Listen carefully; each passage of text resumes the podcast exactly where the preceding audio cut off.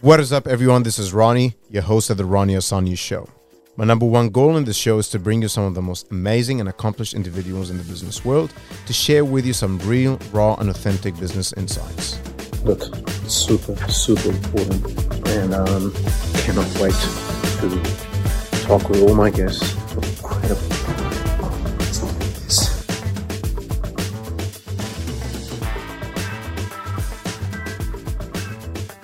Sit down and talk in a casual setting, nothing too serious, yet we unpack some of the most incredible ideas, concepts, and best practices. So please sit back, relax, and enjoy the show. Oh, and don't forget to share the love. Like, share, and subscribe. Gracias, amigos. Hey, folks, today's guest is Peter Strohkorb, an international B2B sales specialist. Peter works with B2B CEOs, business owners, sales and marketing leaders on how to sell more and faster in today's competitive environment. He also wrote a couple of books on sales and marketing. We sit down today to talk about his sales funnel methodology and how to use sales funnels to bring in more business and increase your sales. Peter, Yes. great to have you. Well, thank, you, so Ronnie. much for coming in. Uh, thanks for having me. That's awesome. I reached out to you, I think it was last week, Two weeks when, end, end of the, the week before. Yes, that's right. Yeah, and um, had a had a look at your LinkedIn profile. Blown away. It's like this man needs to be in the podcast. So well, I'm here now, Ronnie. thank you for making it. Thank you. Um, so you've obviously been in sales for a very very long time. Um, you have these two amazing sales books, um, and you've been working with a lot of um, businesses and companies and people, training them, um, helping them um, uplift their sales capabilities. So, obviously, this is what we're going to talk about today, and more specifically about sales funnels. Yes. Um, but I think before we go into the specifics, maybe we can just quickly go over, um, you know, a bit about your background, what you've been up to, maybe I don't know how far back you want to go, five years, ten years, up to you, and then uh, yeah, we'll go from there. Well, I can go back a long way, so let's not do that. All right, up Uh, to you. uh, look, I'll start with uh, just by saying that I had you know probably 20 years in the um, in the corporate sector, and I started uh, and and sold a couple of my own businesses. So I, I know the SME space, and I know the corporate multinational organization space as well. Yep. Uh, I always worked in either on the sales side or on the marketing side, and sometimes uh, overlapping in the same Mm. organization as well. And you know, after 20 years of doing that, I spotted plenty of uh, ways to do it right Mm, and uh, even more ways of getting selling wrong. Yep. You know, Yep. and and I decided that I wanted to do something about it, and, and so I started my own business in 2013, mm, and it's now called Peter Strohkorb Advisory. Yep. because, um, I'd like to advise people on how to accelerate their selling, and, and, and my slogan is sales faster. Yep. Cool. All right. So, um, yeah, going back. So you you spotted a lot of ways. Um, you guess I guess you can call them best practices, um, ways of you know selling better, and I guess sale sales in in general is is is one of those fields where it varies from uh, a business to a business in some ways, but the foundations and you know the core principles of it can be applied anywhere. Yeah, and and let's let's um, just preface it by saying that I specialize in B two B. Cool. So if you talk to me about retail, No, I can't really help you. But uh, B2B and in particular anything to do with B2B services Yep. um, or technology. So I'm, I'm, I'm a a specialist in that. And I, and I call myself a, a sales acceleration specialist advisor. Mm-hmm. So I specialize in, in how to accelerate your selling Mm-hmm. um, and advise you on that. So I, I work with uh, business owners, uh, with CEOs, and with sales leaders. Okay, cool. Amazing. All right. Well, let's go straight into it. Okay. What is the sales funnel? And some a lot of people watching uh, might probably already know what it is, but some might not know. So let's kind of like dive into a little bit. What is it and why we need it? Okay. So the traditional sales funnel, the one that was invented in 1898. Okay. I didn't know it, it went yeah, back to that, yeah. Most people think, oh, 70s, 80s, last Yep. last uh, um, millennium, last century. Um, but actually, if you look it up, 1898 was the day when it was invented, and it was a brilliant concept at the time. Mm. Right Now, 120 years later, Mm. uh, maybe you know things have changed a little bit. So we'll talk about that. But but let me explain the traditional sales Yep, funnel, right? Sure. So we have a funnel, and uh, just imagine it's it's got some leaks in it. So we pour water in it, and, it- and, and Mm. water comes out again. So if we don't pour water in it, but we put sales leads in, leads into it, Mm. then you put uh, you put the sales leads in the top. They the sales leads get get nurtured, um, sometimes by marketing, sometimes by salespeople themselves. Mm. Um, advanced, handed over to sales, then um, progressed, and then eventually a sale will drop out. Yep. So that's the traditional sales funnel. Nothing really wrong with that, Mm. except that it's very generic. Mm. It's very broad, Mm. and and my biggest gripe is it's focused on how we want to sell, Mm. and it's measuring our progress in terms of the sale that we're making, and nowhere in sight is anything to do with the customer. Yep. And I, I really have this belief that people don't want to be sold to anymore. Mm. I, I really think they didn't ever want to be sold to, but uh, we Mm. kind of got away with it in 2018 and 2019 and before Mm. the pandemic. Nowadays, people are even more sensitized to being ambushed by some cold call, by unsolicited emails. Let me just say this: I hate cold calls. There's no one, you know, like if I get a cold call and they're a bit too pushy, I might have to meditate for the rest of the day. But but let me let me drill down on that. Right, you, you can tell where they're coming from. That call. Yep. They, they have totally got their own sales target in mind, Mm. and they don't really care to a degree what damage they're causing on the other side, as long as they get their sales. Yep. That, that that's really what comes across, isn't it? Mm. Now, how does that make you, as a potential buyer, feel? Oh well, you know, I immediately feel like uh, they're just doing something to get money out of me. They're selfish. They're looking at Yeah. themselves. There's nothing in it for you.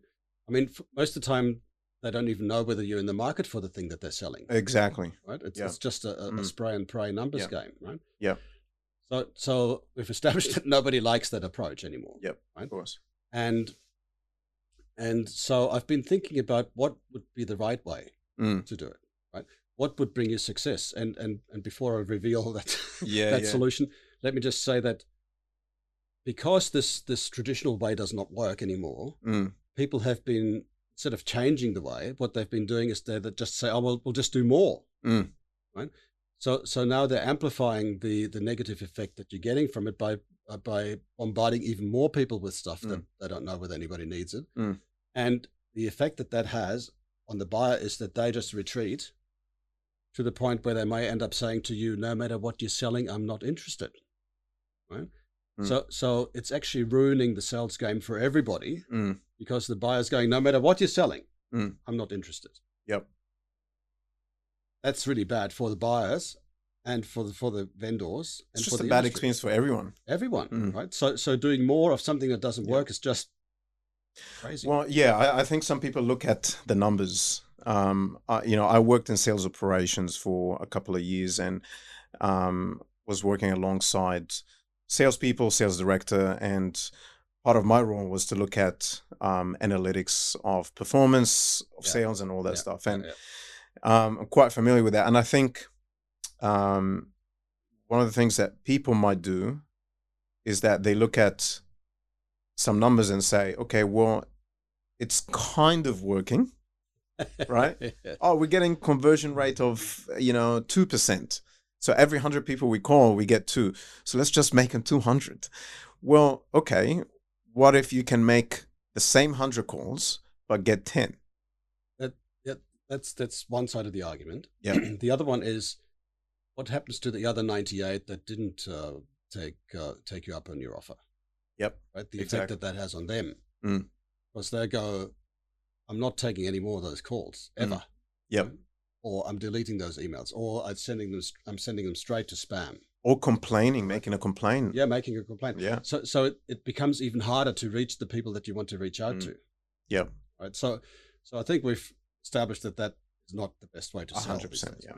Sure. So so I've been doing a lot of thinking about how can we turn it around and actually make it make a, a, a buying experience pleasant for a for a buyer. Yeah.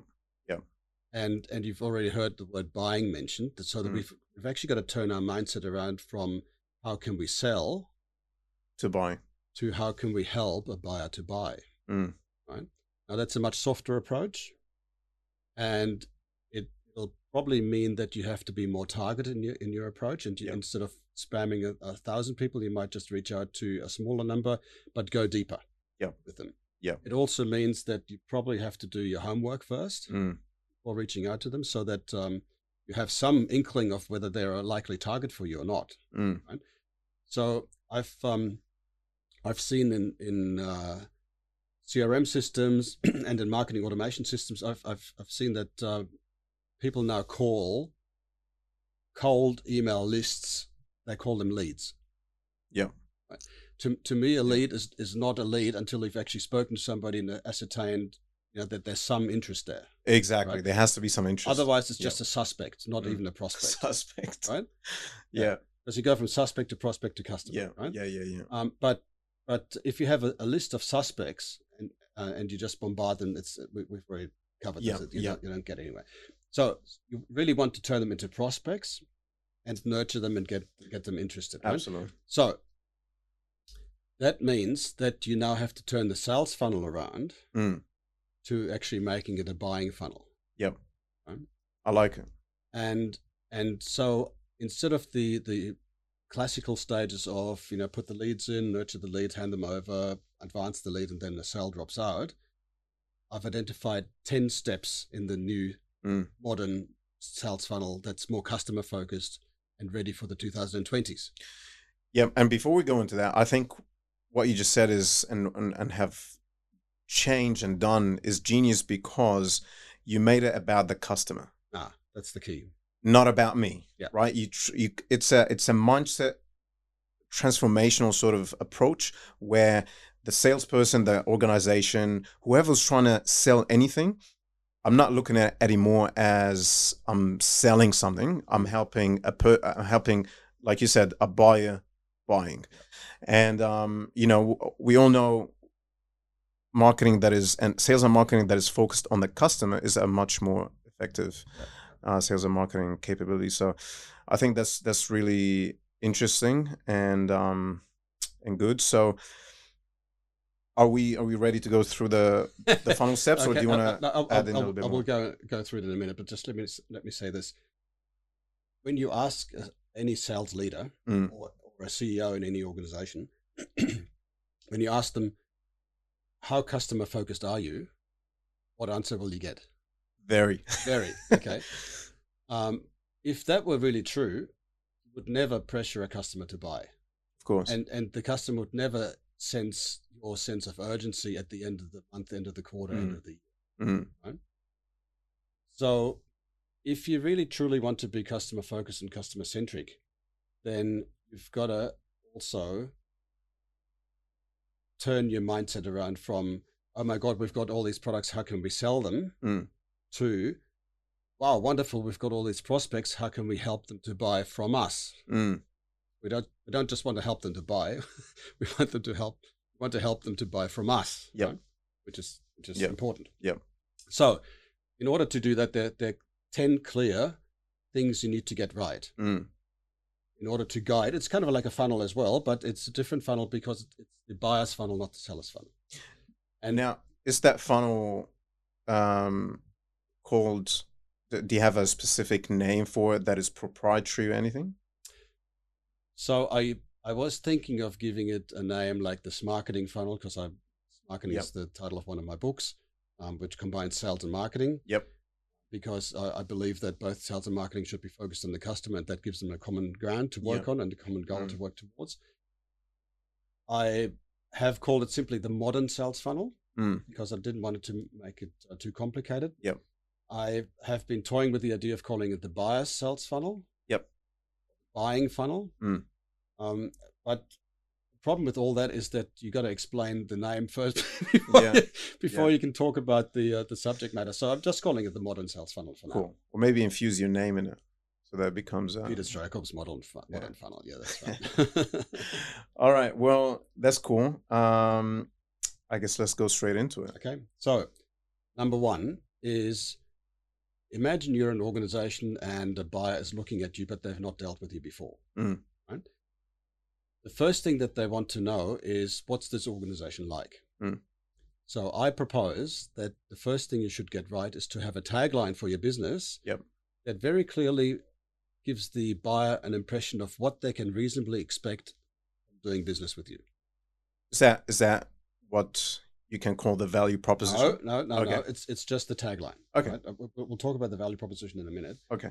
But the, the tagline should be also not a motherhood statement. hmm So it shouldn't be like we really care or you know we um we really we- you know we're the best Mm. or, or something like that. And and I'll give you an example of one that worked. Yep. So I've been dealing with this um, Australian uh, provider of outsourced IT services. Yep. Um, and they specialize in uh, small and medium organizations. Sure. So they, they come in, they, they take over your, your um, IT systems and uh, make sure that they're all always up to speed and up to date, and they keep your IT safe and, Mm. and uh, pro, um, productive. Yep. right?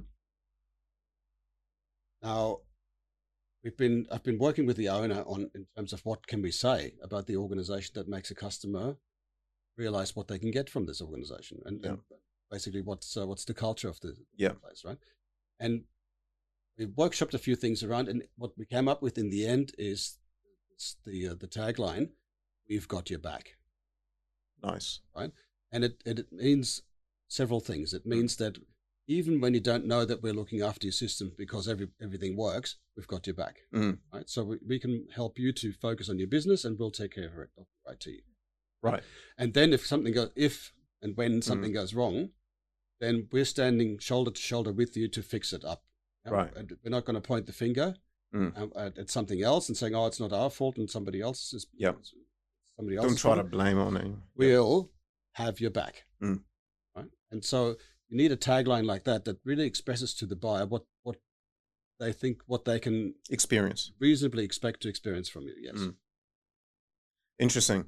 So, and, that's a quite a short tagline as well. Well, more suc- the more succinct, the better. Mm. It's not war and peace. And and like I said, we'll come to the value proposition separately. Yep. But this is more about the anticipated experience. And was it easy for them or for you to measure the impact of? Because I guess they had a different tagline, or maybe they didn't have any They didn't have a slogan or tagline at all. No, no. And and you know, with, all respect to the owner, that they're they're very geeky. Yep. Yeah. Yeah. Yeah. So so Very their techie. well, their instinct was to go towards technology and Mm. and, and make it very jargony. Mm. Um, and I said no, but the, but uh, business owners that you're dealing with, they're, they're coming to you because they're not techie. Yep. So so So let them- speak their language, not speak your their language. let, let them understand what they're getting from you. It's interesting how a lot of times you have to change your vocabulary and how you talk and how you, you know, what words you use to be able to relate to people and to to the buyer as well. Well, you should always relate to your buyer. Yep.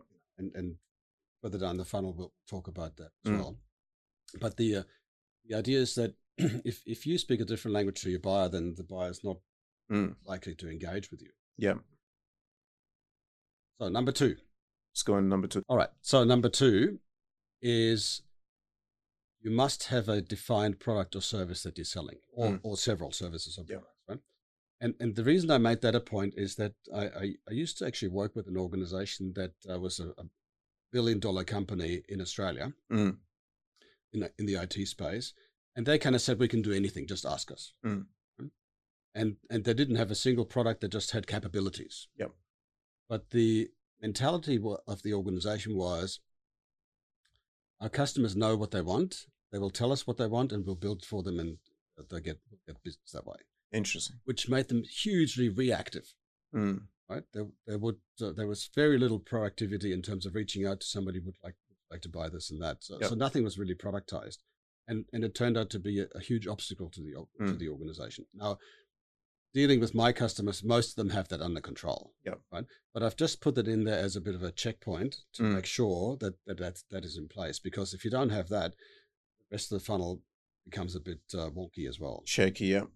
So a defined product. Be be able to define what product or service you're selling. Okay. Right. Um, and so with the products or services, is there anything in the funnel, or do you maybe leave that to the business in terms of how broad or how niche Okay. They should be. So I'll, I'll give you an example of, Yeah. of a product. So I, I have a six week and a 12 week sales acceleration program. Sure. Right? So you, you know that over six weeks or 12 weeks, you will learn how to accelerate your sales in, in your organization. I'll build your sales funnel, I'll build a sales process that works both in terms of inbound. Yep. So, so let people discover that you exist and then come to you. Yep. Draw them in. Yep. And also in terms of outbound, where you reach out to new prospects. Yep. To draw them into a meaningful customer conversation. Yeah. Yeah. Yeah. So that's a quite clearly defined product. right? Mm. So I've, I've productized the service. So it's Yeah. a six week or a 12 week sales acceleration program. It's got a price attached to it and you know what you're getting. Mm. right? That's, that's an example of, of a de- defined product. Yep. Makes a lot of sense. All right. The third step. Number three, right? number three is pro- closer. yeah, Should be selling by now. Num- number three is probably the most important uh, point, Sure. and, and that is your value proposition and your USP, unique selling proposition. Right? Mm. So, what what you want to do is two things. Mm. One is you want to stand out from the from your from the rest of the crowd. Yep. Right. And and um, I forget who said it, but somebody said you got to be the um the purple cow in a field of brown cows. Uh, Seth Godin. Seth Godin. That's what. Yep. Yep. Yep. I always want to say Simon Sinek, but I knew it wasn't him. Mm. Um, I'm a fan. Actually, you know where he is? You know, he's you know coming where- here. Yeah, yeah, yeah. He's right there. Is he? Oh, there. He's he's, no, he's of the- coming to Australia though. Is he? Yeah, yeah, yeah. Oh man, maybe if if if, if I've been doing this podcast for a little bit longer, I would have tried to get him on. Still try. You reckon? Yep. Anyway, so purple cow, field of brown cows. Yep. Right. So you've got to be able to um, succinctly inform your customer Mm. and make your customer aware of how you're different. Yep. That you're different and how you're different. Mm. right? So that's one. But even more importantly, you must have a, a single sentence, Mm. a single line that engages your customer and, and draws them into a conversation. Mm. Right? And I and I call the moment when they sorry, let me start again. If I reach out to you cold Yep. as a customer, whether it's on the phone, through an email, through an article, a, a podcast Mm. episode, whatever, you will probably be a bit skeptical in terms of whether Mm. it's a good use of your time to listen to what I'm saying. Yep. Right? So you may give me, I don't know, maximum 30 seconds Yep. to for you to before you decide whether I'm interesting or not. Yep. Right? So so the challenge for the seller is Yep. there that within 30 seconds they need to come up with something that Mm. engages the audience, right? Mm. So we don't have time to talk about us and uh, and- and our organization, how much, Mm. how how large we are, how great we are, how many customers we have, how many locations Yeah. we have around the world, and how important we are, and, and just going to buy from us, because by then the buyer goes. Or you know, they might just be like, "Sorry, I have to go." Right. Yeah. So the key is, and I call this wee wee syndrome, by the way. Wee wee And syndrome. we talk about we have this and we do that. Oh yes, right? yes. yes. And instead, what you must do is to say something to the customer that draws their attention. Mm. right? And you must create what I call the lean forward moment. Cool. And I The call it moment that you bring them the into lean forward moment is when they sit upright and Yep. they lean forward and they say, Ronnie, tell me more about that. Yep. right? Yep. And and the moment they have said, tell me more, they have actually given you their explicit permission to sell to them. Yep. Whether they know it or not, whether they realize it or not. But but that's the point when they say I'm interested. it's now Go for it. okay for you to talk about yourself. Yep. Right? Not before. Mm. So the key is to say one thing that intrigues them to the point where they lean forward and say, Tell me more. Mm. and and in in my sales funnel i'll i'll um, i'll workshop that with you in terms of what is that one line that you can use to get them interested because you, at the first point of contact your job is not to sell Mm. your job is to intrigue and get them curious and and bring them into the conversation so that they do lean forward and, and ask you to tell them tell them more Well, on that note, you actually got me thinking. Tell me more. you did. I like it. I really do. Um, obviously, being in marketing, I think also about sales, and you know, I always, you know, knew that um, you've got to have a hook. I, I I call it a hook, Yeah. where you get someone interested, but that's a very deep way of and and structured way of looking at it. So you got to have that one. Is it a line, or is it like maybe just you know a couple of things that you have to line up and say within that first thirty, within those thirty seconds to get them to lean forward? So I try to make it a one a one liner. Yep. Because that you can replicate that over a personal conversation, Mm. uh, uh, over a, a, a webinar, Mm, um, a Zoom call. You can put it on your website. You can put it into your emails, uh, and it, it just just becomes Mm. universally usable. Um, the, the key though is that it must never sound artificial Mm. or um, strained, right? So so Mm. so I always take into consideration the, the culture of the organization and and the personality of the the person I'm The speaking person. to, usually the business owner, um, so that it sounds like them and, Mm. and not not like like me or somebody else. And how personalized should it be for the person who's listening to to that? So for the buyer. So if I'm talking to by X, by Y, by Z, that one liner, how much of it should be personalized every single time I talk to a different person? Okay, so this brings us to point four. Man, My questions on point today. All right, let's go into and and that is because it must ob- obviously be targeted at your ideal customer. Mm. So therefore, it becomes important to know who is your ideal customer. Yeah. So we're talking about um, the the industry sector that they're in, the Mm. size of the organization, maybe the geography that they're in, Yep. but also then the the exact title of the person that you want to reach Mm. out to. Yep. Like, are they in finance? Are they in sales? Are they in marketing? Are Mm. they in delivery? And uh, and anything else that you can uh, use to clarify, to to distill down in terms of the persona that you want to reach out to. got it. Right?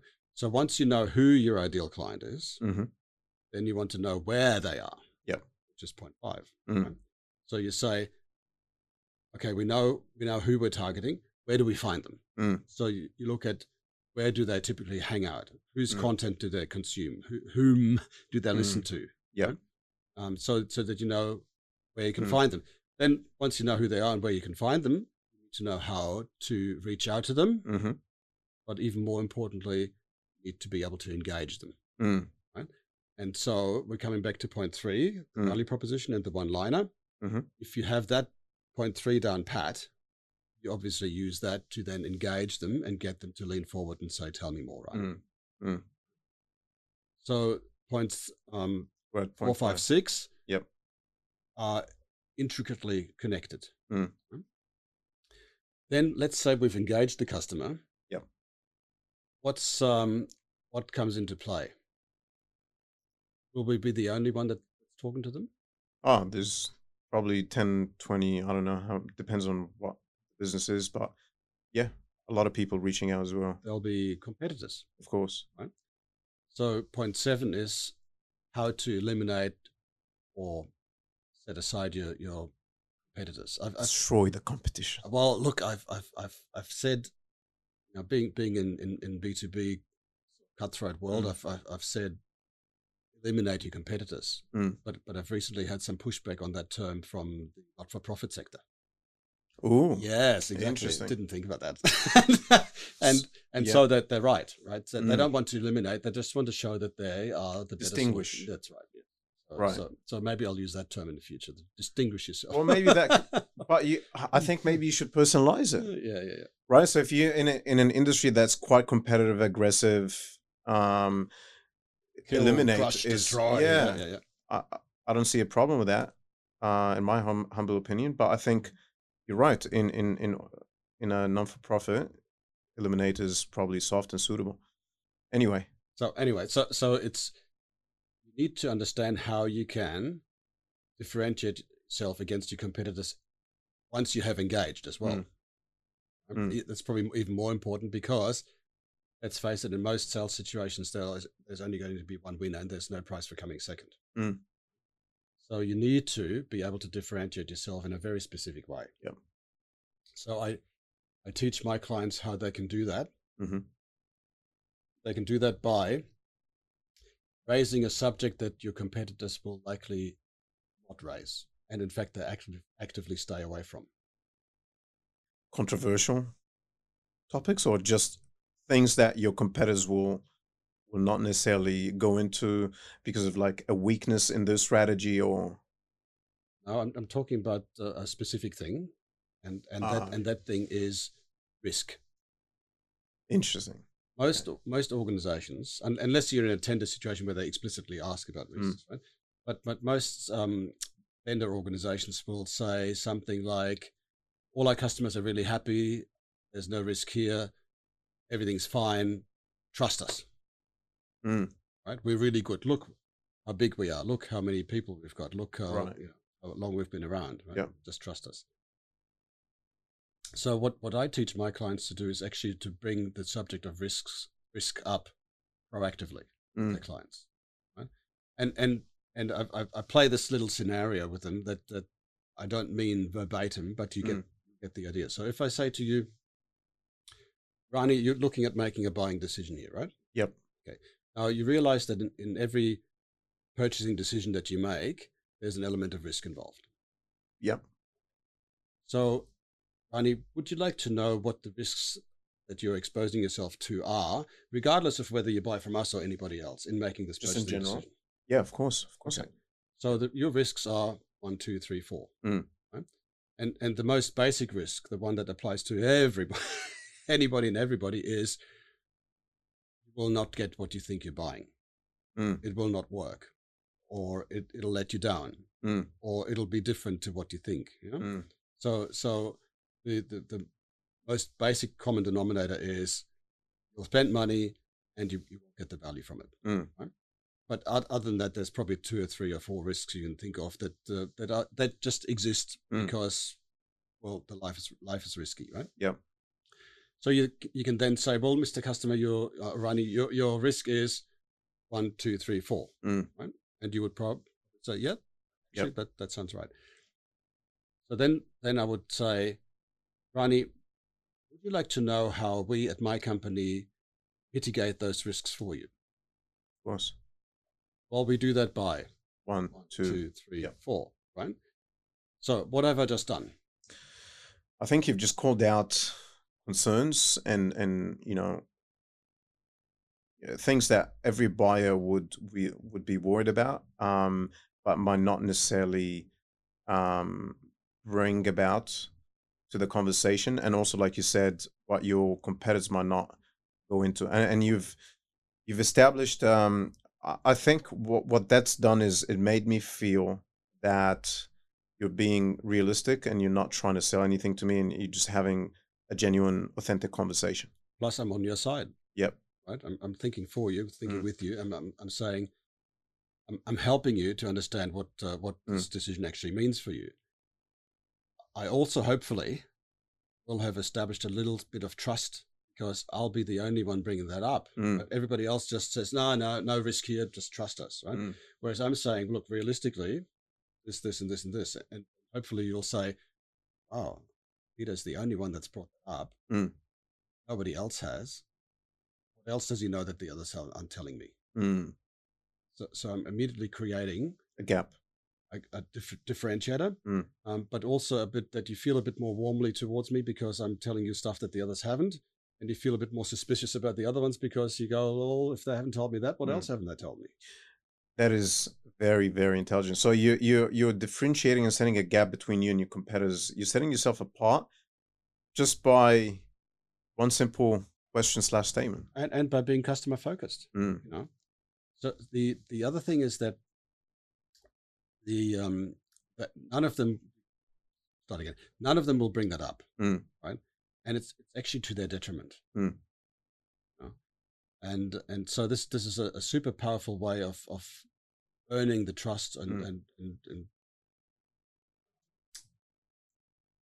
just talking on that i feel like it's talking to them on on a very removing any sort of um barriers or any facade because like a lot of sales conversations like you said you're trying to portray that you're the best and that there is no risk at all with what you're providing and you know this will make you fly you know? When it just makes you just sign here you mr know- yeah so every single buyer by now knows that someone who's selling something will over will over uh, paint how great that product is. And you're just bringing that conversation to a realistic expectation, which turns it into trust. Yeah, look, the- the key here is that the will sense that I'm trying to help them, Mm. that I'm on their side. So, Yeah. so instead of us sitting across the table, I'm actually sitting next to you and I'm saying, no, right, this is the risk. Mm. Right, so I've repositioned myself to be on your side. Yeah. Yep, yep, yep. That's, that's a very psychologically key. Yep. Cool. So that was um number seven. Eliminate customer, the uh, competitors. Yep. Not the customer. Eliminate the customer. Mr. Anyway. Customer, we don't Uh, need anyway, you. moving on. Uh, so that was number seven. Yep, number number eight is how to use your sales proposals to win the deal. Cool. And there are two aspects to that. Mm. So obviously, what goes into the proposals, like the content, Mm. is very important. Yep. Right. Uh, and I've got a way to uh, talk to my clients about what should go in and how how, Mm. how it should be um, presented and formatted. And, Sure. Sure. but uh, the other part is is um, possibly uh, probably not quite more, more important, but um, Mm. but just as important. And that is how you present the proposal. Right. So, what would be the instinct of most salespeople when when I say to you, Ronnie, can you send me a proposal? What would you think as a salesperson? Amazing. Like we're in. Woohoo. Yeah, Yeah. we're in. Yeah, we Yeah. got we got a chance here, right? But it's not really. Well, hang on. So so it might be Mm. you're in, right? What would be the worst thing that you can do when somebody says, "Send me a proposal"? Is make the assumption that we're hundred percent in. It's sending them the proposal. Cool. So counterintuitively, if somebody says, "Send me a proposal," the worst thing you can do is actually send them a proposal. But you can't not send it forever. Right. Right. So the because what happens once you send the proposal in? What happens to the control that you've had over the You kind of lose it. totally right? Mm. How many times have you sent a proposal in and then there was crickets? Mm. Right? Nothing. Mm. And you go, they read the proposal, have they got it? Mm. Have they already decided and not told me? You know, Mm. and then you go, I want to talk to them. Mm. Start going Yeah, yeah. chasing them. You get desperate. Yeah, yeah. and and then they they go, well, this guy is desperate, so we might not buy from them, right? Mhm. But but the feeling that you're getting of it's lost control is just terrible for a Mm. salesperson, especially when they're on a on a on a uh, on a sales target that they need to meet. Right? Mm. And this might be an important sale to bring them across the line. So back to the proposal. If I say to you, Rani, can you send me a proposal? Say this. Mm. Say, yes, Peter, love to send you a proposal. It's very important to us that our proposal hits the mark and meets your expectations. Can we catch up at two o'clock next Thursday to go through the draft and just to make sure that it uh, contains everything that you need? Mm. One of two things will happen. Either I'll say, that sounds good, Rani, let's do that. Two o'clock on Thursday, we'll get together uh, and we'll walk through the proposal together so that we can make sure that it meets our requirements. Mm. If I say that, what does it mean to you? They're interesting. Yeah. In with a chance. Mm. If I say to you, "No, no, Ryan, you just don't worry about that. Just send it in." Just send it to me. What does that mean? What does that mean? They're just trying to collect some information and they want to compare that to, or maybe they're just not interested, or they're trying to use that as a way to put pressure on another vendor or another. Or you might just be making up the numbers because they need to get three quotes. Mm. Right? Yep. So had you not asked that question, can we meet at two o'clock on Thursday? Mm. You would have never known whether you're in with a chance or whether you're Mm. just making up the numbers. So you're giving yourself another chance to understand what, where the customer's at. Mm. Now, if the customer turns up at two o'clock on Thursday and goes through the proposal with you, they're actually helping you get the proposal right. Mm. And they might say to you, uh, no, we didn't mean, mean that. That uh, sorry, there's a misunderstanding there. Let's just fix that up. Or they might say, no, we don't need that. But or but this bit is still missing. Mm. They're, they're helping you write your proposal, right? For free. I've, I've got a client in America who won a big deal that way. The, the client was hugely impressed that they took the time to take them through their draft proposal Mm. and make sure that it met their requirements. Wow. They saw it as, an extra piece of service. They didn't see it as an extra piece of work. Mm. It, it adds value to them, right? but only if they're interested. Yep. Now, if they still insist and say, Rani, just send it in, Mm. you know, you have two choices. Mm. One is you can send it in, Mm. then just cross your fingers and wait for the call, Mm. or you can take the high road. This this is a risky strategy. And, and- Yeah, there's risk on both sides. and you need to you Mm. need to weigh it off in terms of what uh, Yep. how much risk appetite you have, right? Mm. But you could take the high road, and you could say, uh, "Mr. Customer, if uh, if that's the case, we'd rather not bid because uh, we feel comfortable if we can, make sure that the proposal actually hits your hits your requirements." Mm. Uh, that's pretty pretty tough. Bold as well. Right?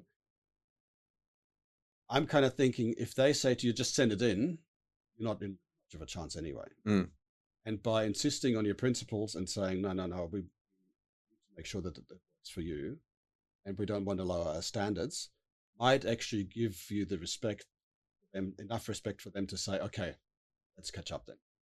Right? Potentially. So yeah. it may give you Mm. a third bite at the same cherry.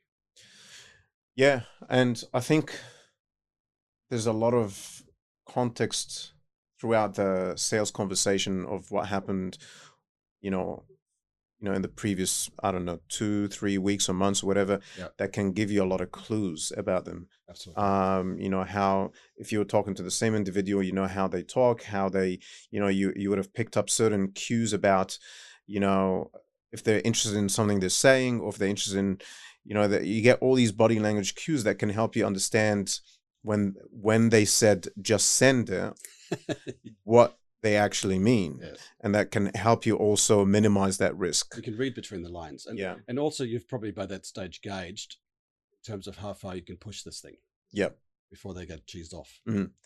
Yeah, and if someone, if a if a, if a business was, um, so there's this concept that's called escalation of commitment. Not sure if you've heard about that, but it's I think it's a psychological, uh, psychology uh, sort of concept where probably used in sales and marketing, which is um, the more I get you involved through the process, Yeah. the more interested and committed you are going to be uh, to, to the end. So if someone who, you know, if, if the sales process was a couple of short emails and a quick call, and then someone tells you just send it, that's very different than someone who, you know, has has been, you know, in many, many meetings with you and they feel like they've explained a lot to you and then they just said okay well just send it because Yeah. you know we have a meeting with um the board now and we need to present it Yeah, for if, example if, if there's a time pressure Mm. perspective on it, then that's fine. But um, also, if it's a, a repeat customer Mm, and they don't already know everything about you, they've done business with them before, you've had good results, they might just say, "Look, just send it in," Just send because we trust you, Mm. right? Yep. Not because you're just making up the numbers. That's a Yep. different reason. mm, yep So that was number eight. yep Number nine. man i'm sad this is we're almost over with the 12 steps Num- number nine is how can you create a superior pre, during, and post purchase experience Mm. for the customer? okay Right? And and the reason that I bring in customer experience is that there I, I read this um, statistic by uh, IBM and a company called Lee Resources, Mhm. and uh, and they said that uh, they actually said two things. One is that eighty percent of CEOs, when asked, "Does your organization provide a superior experience?" will say, "Yes, we do." Eighty percent. Right? How many of their customers agree? probably Percentage. 20 Eight percent. Ooh.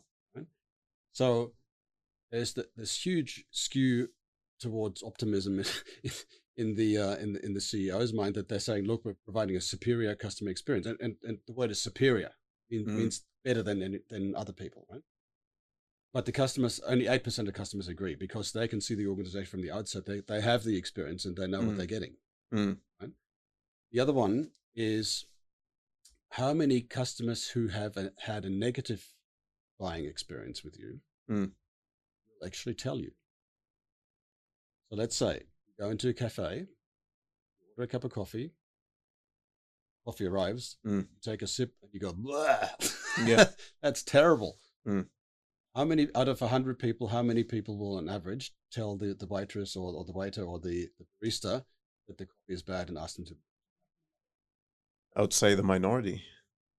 how many in terms of out out of Uh, 100 people You're asking me really hard questions. just take a Twenty guess percent. four Okay. so four uh, this is according to Lee Resources and. IBM four percent of customers will say look the coffee wasn't very good can you make me another one or my, my money back Mm. right? 96% will just quietly leave the cafe never come back and tell all their friends not to go there because the coffee is bad And maybe put some online reviews as well. on, online amplified through Mm. Yep. social media absolutely but but now that puts it into perspective just how important customer experience is Mm. right because the 96% won't tell you that they Mm. had a bad experience and you won't know and you just go why is my business going bad Mm. right so providing a superior customer experience is hugely important especially now when when people are sensitive about all sorts of other things Mm. and, and really differentiate your business if you doesn't experience Customers king and queen. Fine. Cool. coming to Ooh, Number 10. Number 10. My lucky number. Wow. Uh, and that is um, how can you turn your customers into advocates? Love it. So the best business you can get is referral business, Mm. right? It's already pre-qualified. It's it's not advertising. It's not paid for. Mm. It's somebody who has experienced your, your business. Your product, your hence service. point nine, customer experience, right? But they now will give you not only will they give you repeat business because they like dealing with you, they're Mm. getting a good result, they're getting value for money, they, they enjoy what uh, what they're getting from you, but also they will turn into fans Mm. and advocates of your business, and they will tell other people to do business with you as well because they've had such a great experience. Yep. Right. So number ten comes out of number nine. Mm. Says, how can you turn your customers into advocates? How can you get more repeat business from them as well as referral business? Yeah. I mean, customer advocacy uh, is, I think, one of the most important. And even in marketing, when I when I talk about, you know, marketing strategy with my clients, one of the most important things I always talk about is turning customers into loyal customers, Yeah. people that will go out of their way to, you know, talk about you in different um, platforms, be it social media, um, reviews. Reviews is um, is a huge thing that a lot of people don't understand how important they are. Um, and I don't have a stat like you do, but uh, the the whole concept about reviews is happy people, happy customers will not go out of their way as much as upset and pissed off customers when it comes to reviews. So reviews by default will get skewed against you. So this is why providing a very important a very good customer experience becomes instrumental because you'll then tap into something that don't often happen, which is having people going out of the way and talking in, in great way about you. So you- you've just said something very interesting that, that you said the most uh, reviews that you see online or in, in social media are actually negative, right? Mm. because they're cheesed off. Mm. But they've, the key is they're cheesed off and they're telling everybody else, but they've not told the business. Mm. Right? business doesn't know until they see the review and they say, "Didn't know that." Yep, Right. So that's why it's important to monitor Mm. your customers' happiness as well. of course. So those were the 10 points in the modern sales funnel. That's actually a buying funnel to to help your buyer be drawn into a conversation into, into a sales conversation with you, learn to trust you, to learn that uh, that you're the right solution Yep. for them and and to help or for you to help them to make an informed decision to buy from you. Mm. So it's it's probably when, when when you listen to the 10 points, you probably think it's not really rocket science, right? But how many organizations are actually looking at the sales process from the customer's perspective? First of all, I think it's rocket science. Thank you. No. No, I think it's great. I think it's very methodical. Every step builds on top of each other and feeds from the previous one. Um, and takes a different important box to the entire strategy or mechanism of selling. And I love the whole idea of it being very, very customer Yeah. focused. And and as I said at the beginning, it works for inbound, so Mm. to drawing a customer in, discovering that you exist and drawing Mm. them into, um, getting them interested and and drawing them into a conversation, as well as outbound, where you reach out to your prospect and make clear to them why they should be interested in Mm. dealing with you. I think we should, at one point, uh, you're in sales, you're a master of your craft. I'm in marketing. I like to think that I know what I do. So, how about we look into uh, maybe uh, at a different time, look into how we can, and I'm sure you probably already did that at some point, but interweave a lot of different and interesting marketing tactics and strategies with this funnel. Um, and you said at the start that you're more into B2B, not B2C. Um, I'd like to also kind of because I'm I'm I'm very into B2C. Um, I have some background in B2B, but more so B2C, and I, I'd like to think because I see a lot of things that, not all, from this funnel that we can take into the B2C context Yeah, yeah.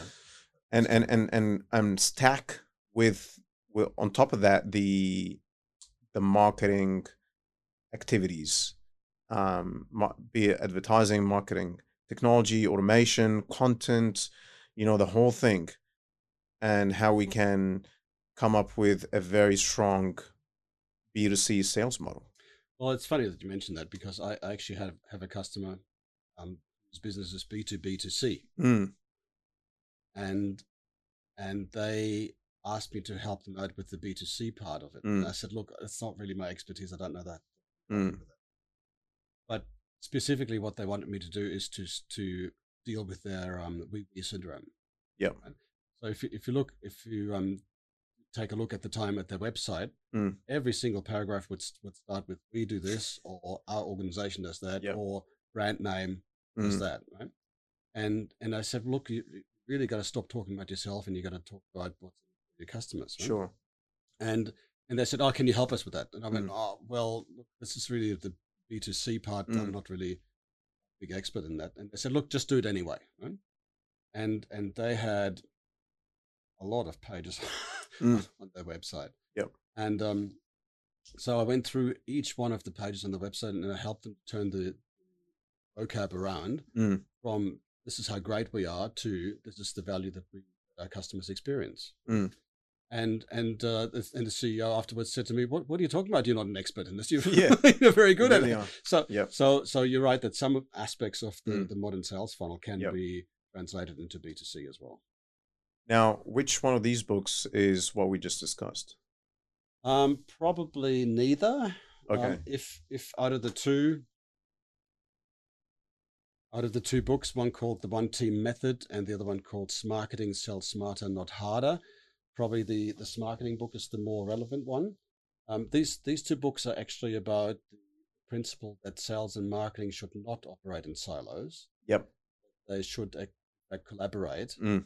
And the key to them collaborating is not that uh, they have separate uh, metrics and KPIs, Mm. which creates the funnel. Mm. Uh, sorry, which creates the silo. Mm. Um, but to actually have a common goal, com- common focus, and possibly common metrics, Mm. So that the collaboration happens naturally. Mm. And and uh, are, are you familiar with uh, Neil Rackham? sorry neil Neil Rackham, no familiar with spin selling? Okay, it's prob- probably a little bit before your time. yeah yeah Um, so Neil Rackham was the first person to analyze what makes a successful sales successful, sure and then he came up with uh, with a, a sales one of the first sales methodologies Mm. that were actually quite structured. Yep. And and he did that by observing successful salespeople in organizations like um, Xerox Corporation and Sure. IBM uh, back in the in the in the seventies and eighties. Mm. But um, but he he postulated that um, interestingly customer centricity was was an element, and that the good salespeople were actually taking an interest in, in solving problems for the customer rather than just pushing the products. Yep. And he created a sales methodology to, to that. Yep. And it's it's been refined over the years, but it's still still relevant today. Anyway, the reason I mentioned Neil Rackham is that uh, I sent him a copy of my book, and and I asked him, "What do you make of?" Because I'm proposing a structured methodology to help sales and marketing teams in the same organization to Mm. work together more effectively Mm. towards a, a, a- common outcome that is improving the customer experience and delivering a better sales result for the Mm. organization. And this, and he said this to me. He said, "Peter, this is the only methodology I'm aware of It's actually structured and and um, size. Everybody else just says, guys, just work it out." Mm. Right? Yeah.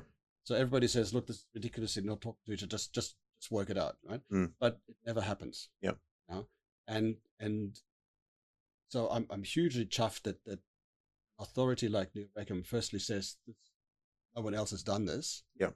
But also endorses this one and says this is the only methodology I'm aware of that actually makes makes it concise and structured. That is a great testimony, um, an endorsement. So I'll just show it one more time. Now, if anyone is uh, interested in, in getting a copy, how do how do they get a copy? So that both books are available in Amazon stores Yep, uh, in 13 countries around the world. beautiful. And um, maybe they can just uh, search. Now, how do you say your last name? it's Peter Strohkorb. Strokehope. And, and, Okay. you, and the website is peterstrohkorb.com. Cool. Um, there's there's a page there just for the books, Sure. um, or you can just um, type my name into the search uh, field at, on Amazon, and Mm. you know, my name will come up. It's not. It's not a very common name anyway. So if you even go to Google and search for it, you'll find. So so I, as far as I'm aware, there's only two Peter Strohkorbs in the world, and the- Really? the, other one's my dad. Oh, okay. Okay. All right. Well, um, on that note, I would like to thank you very much for um, Can I, sharing. can I just add one thing? Of Ronnie? course. So, so for any one of your listeners who's interested in now evaluating their own sales funnel versus the customer focused one, Yep. On the website at uh, peterstrohkorb.com forward slash sales dash acceleration, there is a, a link to a checklist Cool. that you can do in your own time for free, nobody looking over your shoulder. You can assess for yourself in terms of how close am I to this new modern customer focused sales funnel, Sure. uh, where are my gaps, and where I'm I perhaps already doing the right things. Yep. So, If- if- and how long does that take? It takes maybe 10 minutes. Cool. Yeah. It asks you very succinct questions and you answer them Mm. your own way, right? But but that's not all. The set of steak knives, set of steak knives is that I will make myself, if you want to, I'll make myself available for uh, in a in a half hour Yep. Zoom call. Yep. To go through your findings, and Mm. I, I will try in the call to help you resolve one of the challenges that you have identified yourself. Mm. And I do that for for a simple reason that you don't know me, Mm. you don't know how I work, you don't know whether there's a good fit for us to work Mm. together, and that gives us the opportunity to, to get to know each other, and you can then decide whether you know, you'd like to do business with me. It's kind of like a try before you buy type ex- Yeah, yeah. exercise, and I'm happy to do it because let's face it, there's now, thanks to the pandemic, there's thousands of um, former um, corporate executives out there calling themselves consultant, and you never Mm. know what you're getting. So I'm giving you the opportunity to experience what you're getting, and then you can make an informed Yeah, decision in test terms of whether drive. you want to buy. That's right. Cool. Well, yeah, that sounds fair enough. Um, I'm sure anyone who's watching um, and they have a need, they'll get in touch. Um, so, yeah, thank you very much. It's been a pleasure. Um, a lot of insights. I love the funnel. And yeah, I can't, can't wait to start putting it uh, into practice. By all means, let's let's talk. Thanks, Ronnie.